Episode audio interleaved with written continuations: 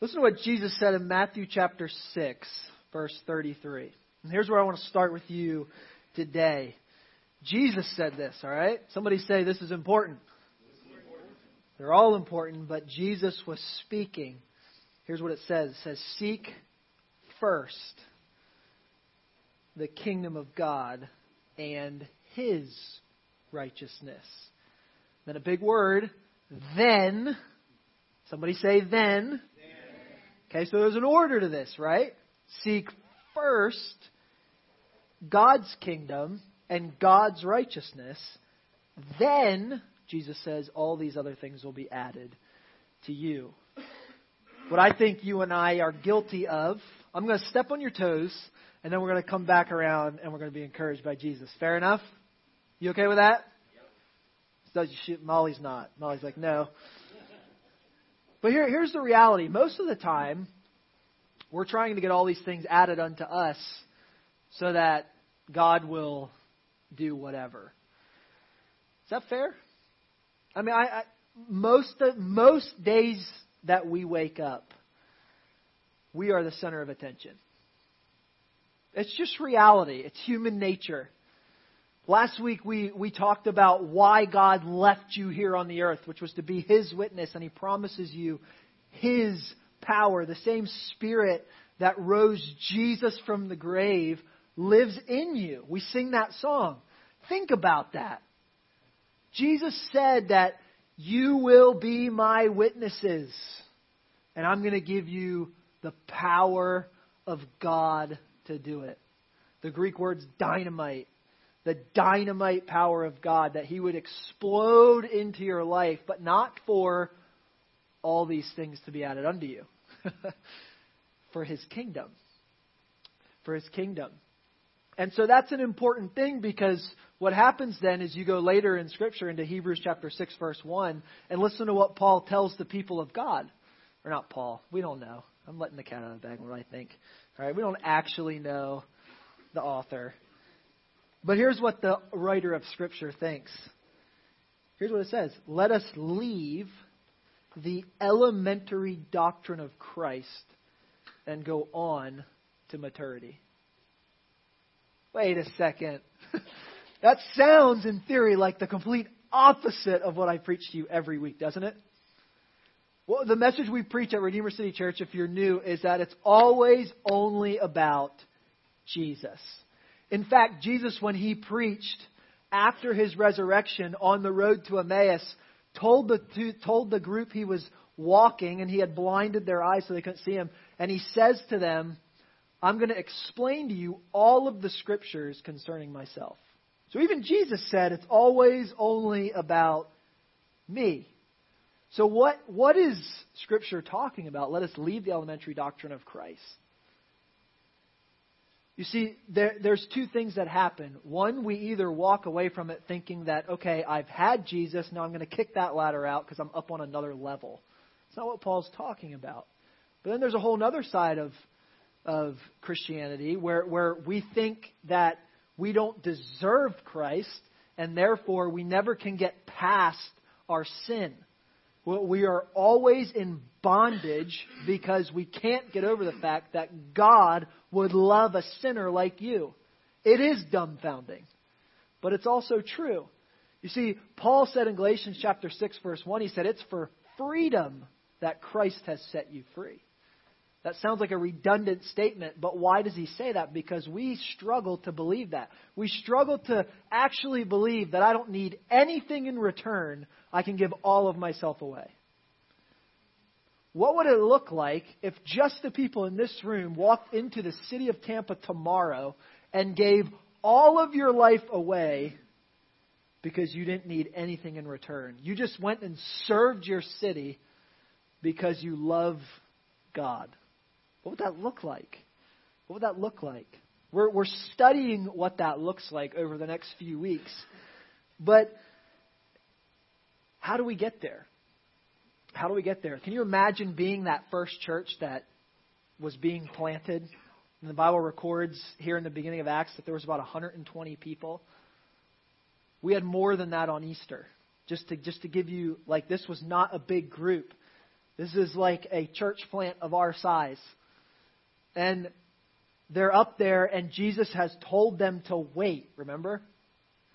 I mean, we don't we struggle to wait as it is, but can you imagine if you had remember last week's scene in Acts chapter 1 where where Jesus rises from the dead?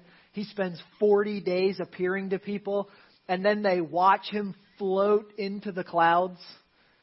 And then the angels are like, "Hey, what are you standing here looking at?"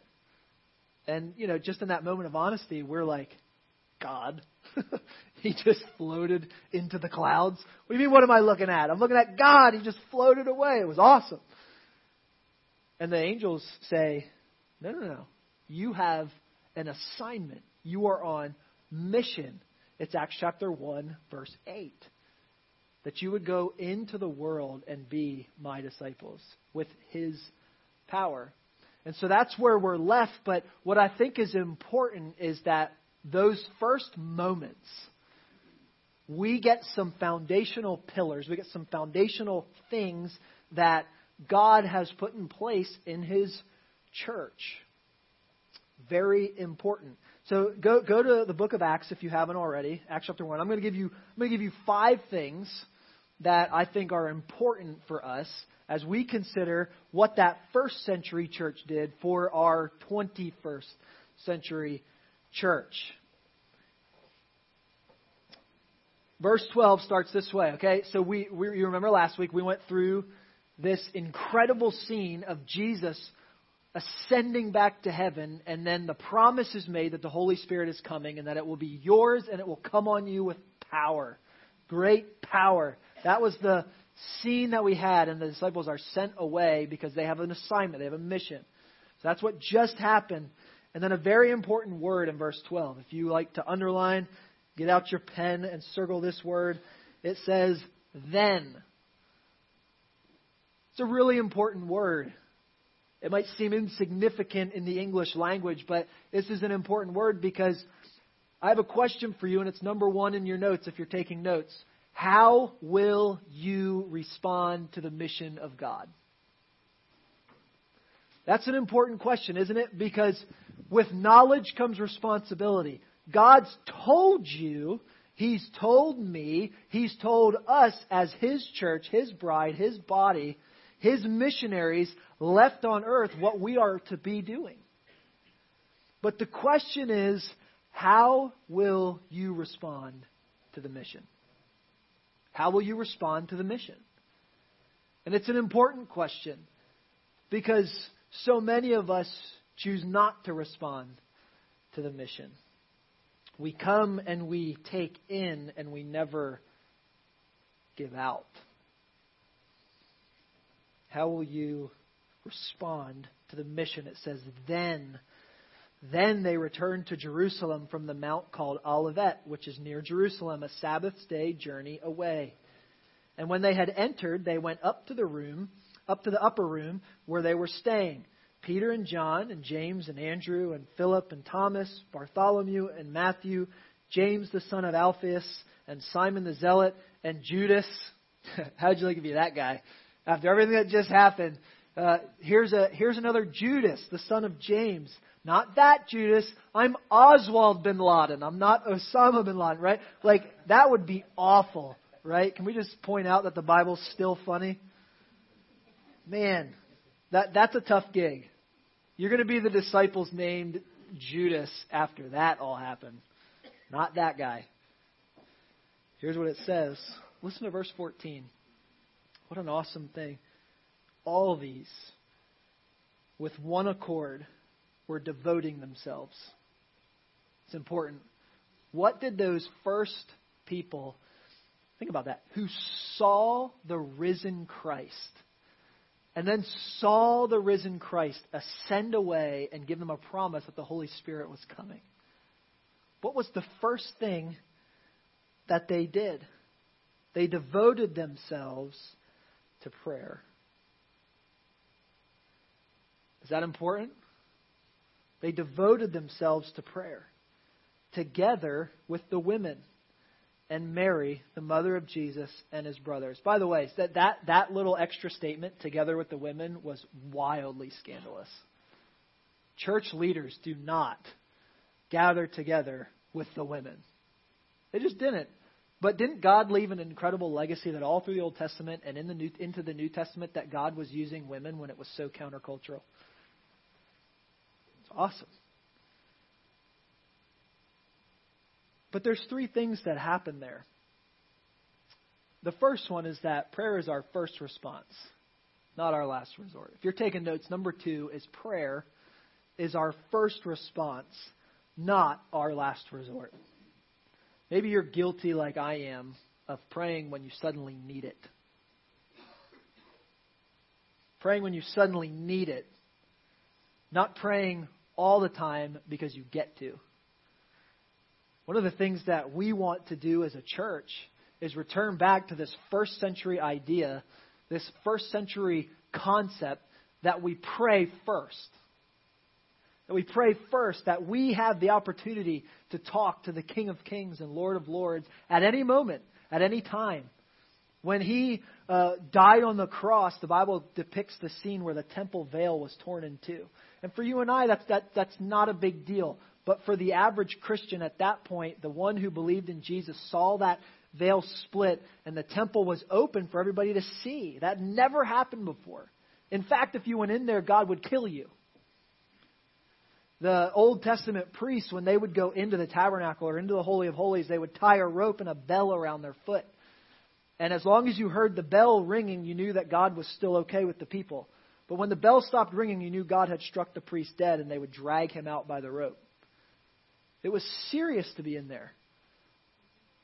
But when, as we sang today, the Lamb that was slain for your sin and mine died on the cross and made the statement, It is finished, that veil tore and access to God was granted for all people moving forward. What an amazing promise! That you can come into the throne room of grace, Hebrews says, with boldness and confidence that you're going to get help in your time of need. We pray first, not last. They were devoting themselves to prayer. What an amazing thing. Goes on, though, it says in verse 15, see, we're seeing the pillars of the church here. We're seeing the pillars of the church that first they pray. But then notice what happens next. In those days, Peter stood up among the brothers. God works through leaders. God works through leaders. God works through pastors. God works through his people. Look at what it says. Look at, look at what Peter did. It says Peter stood up among the brothers. The company was in all about 120. And said, Brothers, the scripture had to be fulfilled, which the Holy Spirit spoke beforehand by the mouth of David concerning Judas. I wonder if you had to clarify that. The other Judas, not, not you, buddy. Notice that God works through leaders. You know, there, there is a movement in the church today, and, and uh, even in our city, to decentralize leadership. But the problem with that is that that's not the way God chose to work. What, what we are going to see unfold here was those apostles, the 12 disciples, the ones who spent time with Jesus, they're going to replace Judas. They're going to replace Judas, and in that, we're going to see this sort of blueprint for how we discern the will of God. Because there's two things that happen here. The reason it's so important is because our choices uh, have immediate consequences. Well, what they understood here was they were planting the first church post resurrection that for thousands of years they were that we would stand here right now and we would look back and pattern what we do after what they did. And that authority would be critical. And so as as they seek the lord what are they doing? They're devoting themselves to prayer. And then peter stands up as this responsible party this one that jesus looked at and said i will build my church and the gates of hell will not prevail against it. Peter knew that, and he was led by the Holy Spirit to step up to the plate and lead. Later on in Corinthians, we see that when leaders don't lead, the, the church becomes corrupt. The church becomes uh, helter skelter. I mean, if you get drunk at communion, we've got a problem, right? That's what's happening in Corinthians. Paul says, What's going on here? Do things decently and in order. Right? And so God works through leaders. But also notice that leaders don't just do whatever they want to do. I don't get up here and just do whatever I want to do. What did, what did Peter do? What was the first thing out of Peter's mouth? Brothers, what? Scripture. Brothers, Scripture had to be fulfilled. What do we see for the rest of the New Testament? We see them constantly going back to Scripture. Leaders follow Scripture. That's number three, if you're taking notes. You need a pastor in your life. Hebrews 13:7 says, "Obey your leaders and submit to them, for they are keeping watch over your souls, but not just randomly." What does it say? It says, "As those who will give an account." Let them do this with joy and not with groaning. I'll give a good, amen, uh, for that would be of no advantage to you. You need leadership. We need leadership. Your pastor needs a pastor, but we have a senior pastor, and his name is Jesus. So we see that God works through leaders, but leaders, godly leaders, follow Scripture.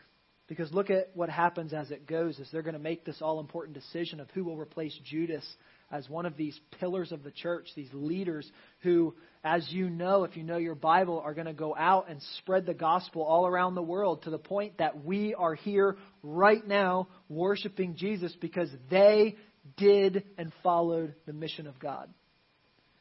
And, and it's up to us now, as the church, the bride of Christ, to go and do the mission of God, to, as Jesus prayed, bring God's kingdom on earth just as it is in heaven. But look at, look at what they do.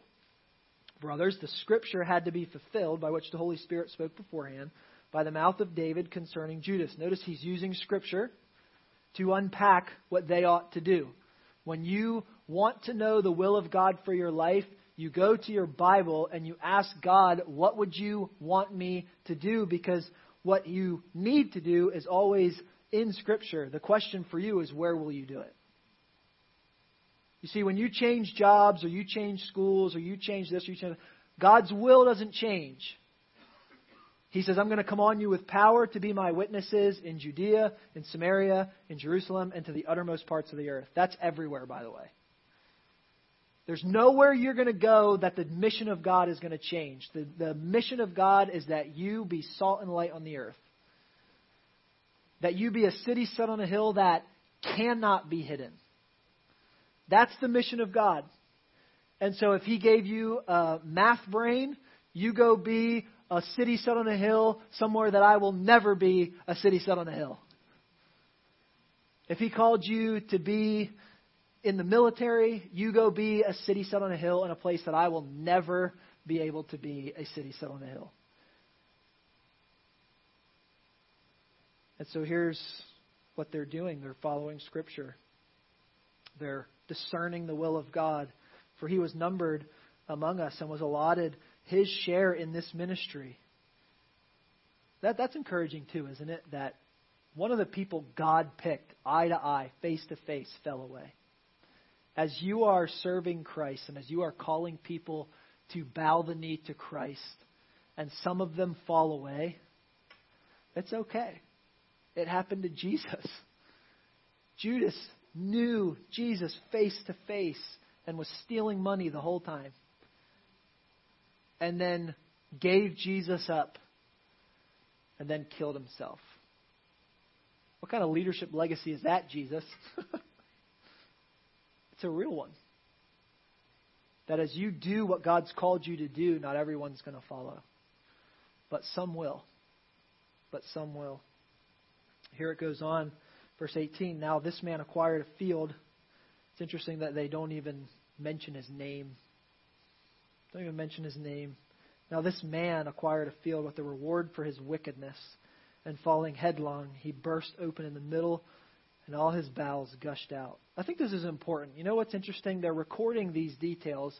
Who, who's the other person that died that they record these details? Jesus. Remember when it talked about the spear going in? You know, the, the Bible uh, is an accurate book. And it's important that we have these details because here we may not think it matters. But it matters that these details are here because they were careful. Luke was, is often referred to as the careful historian. It's important because Luke told us in the book of Luke what happened to Jesus. And we can trust it because we can trust this. It's a book of detail. So his bowels gushed out, and it became known to all the inhabitants of Jerusalem, so that the field was called in their own language, Akeldama, that is, the field of blood. For it is written, here we are again. What are we returning to? Scripture. This is not school. You can talk. For it is written in the book of Psalms, May his camp become desolate, and let there be no one to dwell in it, and let another take his office. What are they doing? They're recognizing that Scripture has called them to make a choice, to put somebody in leadership, because this is going to be the hinge point of history in God's church. What an awesome thing. Leaders follow Scripture. And if this leader stops following Scripture, you should vote him out. Look at verse 21. What happens after failure? Did you ever think about that?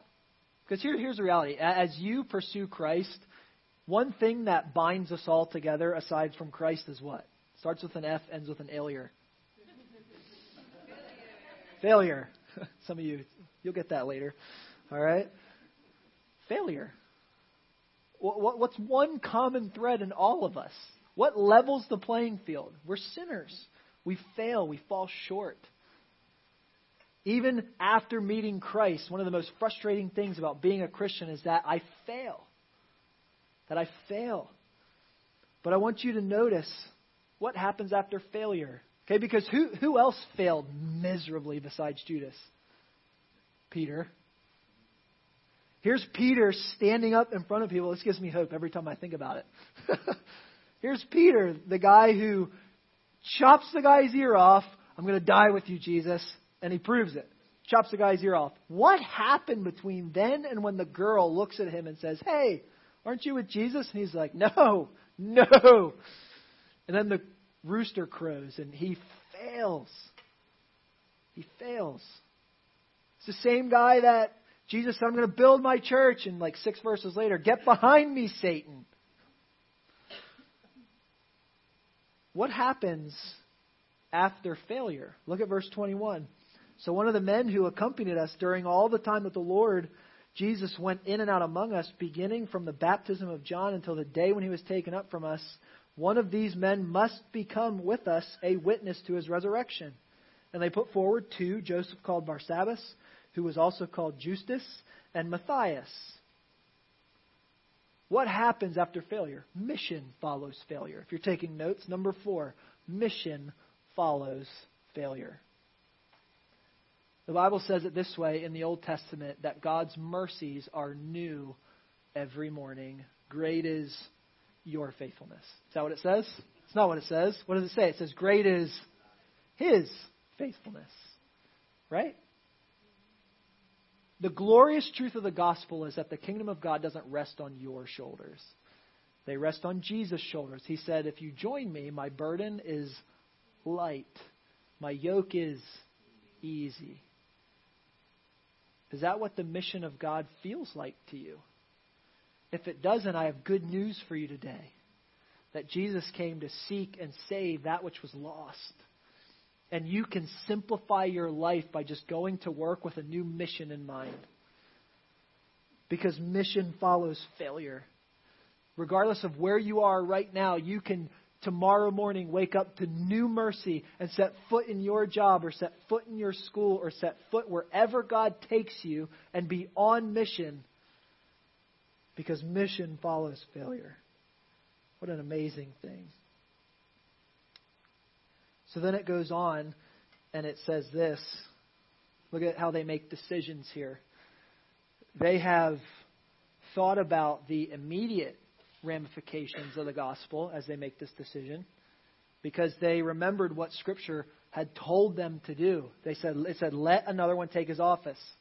So they thought about those immediate ramifications for the gospel. This thing is about to go. God just said He's going to build His church and He's going to use us to do it. We got to fill that role. They thought about that immediate. But look, look, they also thought about the eternal ramifications of the gospel. The fact that you and I would sit here thousands of years later and read this and say, here's what we need to do. Look at how they do it, verse 24. And they prayed. I love that. And, and listen to their prayer. You, Lord, who know the hearts of all, show us which one of these two you have chosen to take the place in this ministry and apostleship from which Judas turned aside to go to his own place. And they cast lots on them, and the lot fell on Matthias, and he was numbered with the eleven apostles. If you want to know the will of God, you got to go back to your Bible.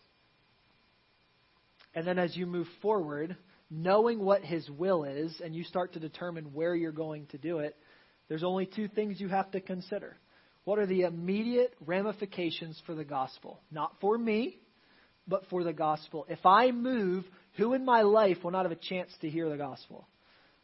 If I move where, where I'm going, who has a chance to hear the gospel? Most of the time we think about, well, I'm going to have to sell my house, I'm going to have to buy a new house, do I get rid of my furniture? What are the immediate ramifications of the gospel? Who's going to get to hear about Jesus? Who's not going to get to hear about Jesus? Who do I need to put in place here so those people can hear about Jesus? Because you're going to go through the whole book of Acts moving forward and you're going to see them thinking about those two things. What are the immediate ramifications of the gospel? What are the eternal ramifications of the gospel? Those are the two things we see over and over and over. So we're in an upwardly mobile city. Most of you will not be here next year at this time. That's not that sounds morbid. Some of you will not be here next year. Some of you already know your departure date. What are the ramifications of the gospel? What are the ramifications for the gospel? So let me recap, and then we're going to talk about number five, and then we're going to put it into practice. Number one, how will you respond to the mission? God's given us his mission. How will you respond to the mission Monday morning? Number two, prayer is your first response, not your last resort. We pray. We're people of prayer. Number three, God works through leaders, but leaders follow Scripture. Don't trust a leader who doesn't have biblical reasons for doing what they're doing. Dads, as you lead your home, don't do what you feel like doing. Do what God's called you to do. The Bible says, train your children up in the way they should go. Not because you hunt or fish, though that's cool. Not because you're a Bolts fan, go Bolts. All right, three o'clock. Here we go. All right. Not not any of that. What does God want for your children? It might not be safe, but it might have eternal consequences for the gospel. Leaders follow Scripture. Number four, mission follows failure. God's mercies are new every morning. Mission follows failure, wherever you are. But number five, I want you to think about this in regards to Redeemer City Church. There, there, there's an overlying principle here because Jesus told them to go to Jerusalem, go into that upper room, and wait. And it's not till uh, next week that we're going to look at what happens when the Spirit comes, and it's awesome. But what did they do when they were waiting for a move of God? What are we to do as we're waiting for a move of God? As you share Christ, as you witness, as you call people to join you on this mission? It takes time. What are they doing while they wait for a move of God? There's three things, and I want to do them today. Fair enough? They gather. Done. You're here. They gather. They unify. Isn't it interesting that Luke says that they, with one accord, were doing something? listen, we there's a lot of ideas out there.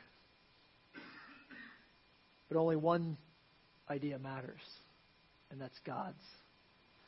So they gather. That, that sounds simple, right? But isn't it easy not to gather? Isn't it easy not to gather? But they gather, they unify, and what did they do? They pray. They pray. So I, want to I want to do that with you today. You see, with this many people here, there's a lot going on. There's a lot happening in your world. There's a lot happening in my world. But what I would like for us to do is to pray together. I'm going to ask the band to come up and play uh, some music for us. But what else I want to do is I'm going to ask our elders. I'm going to ask Kent and Pat if you'll just stand in the back. Jake and I will be up here. We're going to pray for you. We're going to pray for the people that aren't here, that might be watching online, wherever they are. Uh, but all of our people, some are traveling, some are sick. Uh, but we're going to pray for you. And what I would like you to do is to pray.